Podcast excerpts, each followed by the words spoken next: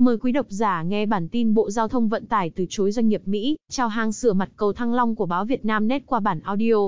Doanh nghiệp Mỹ đề xuất giải pháp sửa chữa mặt cầu Thăng Long, có tuổi thọ mặt đường 50 năm. Nhưng vì sao Bộ Giao thông Vận tải từ chối?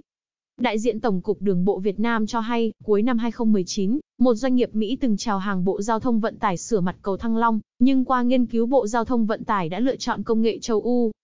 Cụ thể, tập đoàn Versaflex Mỹ đã làm việc với công ty cổ phần xây dựng và công nghệ Việt Mỹ Brothers để giới thiệu về công nghệ lớp phủ tại Việt Nam và đề xuất như một phương án sửa chữa cầu Thăng Long tại Hà Nội.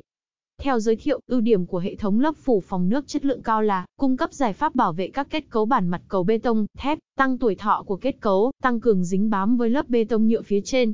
Công nghệ này có thể thi công trên các bề mặt không đồng nhất, Cục trưởng Quản lý xây dựng đường bộ, Nguyễn Trung Sĩ cho hay, sau khi chào hàng qua tiếp xúc, thấy doanh nghiệp Mỹ chỉ chào mỗi keo dính bám mặt đường, không đủ tin cậy nên Bộ Giao thông Vận tải không thể lựa chọn để hợp tác.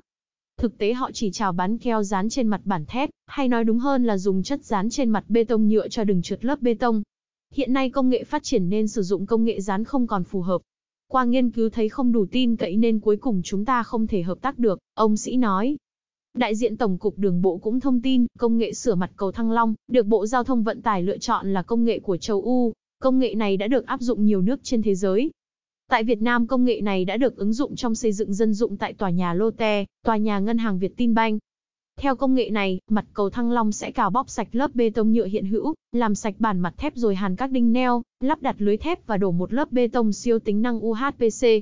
Giáo sư tiến sĩ Trần Đức Nhiệm Đại học Giao thông Vận tải Hà Nội nói rõ, công nghệ sửa mặt cầu Thăng Long sẽ làm sạch bản thép mặt cầu, hàn đinh neo dài 5cm theo công nghệ hàn plasma tốc độ nhanh, không phải một bảy giây để không gây biến tính vật liệu thép.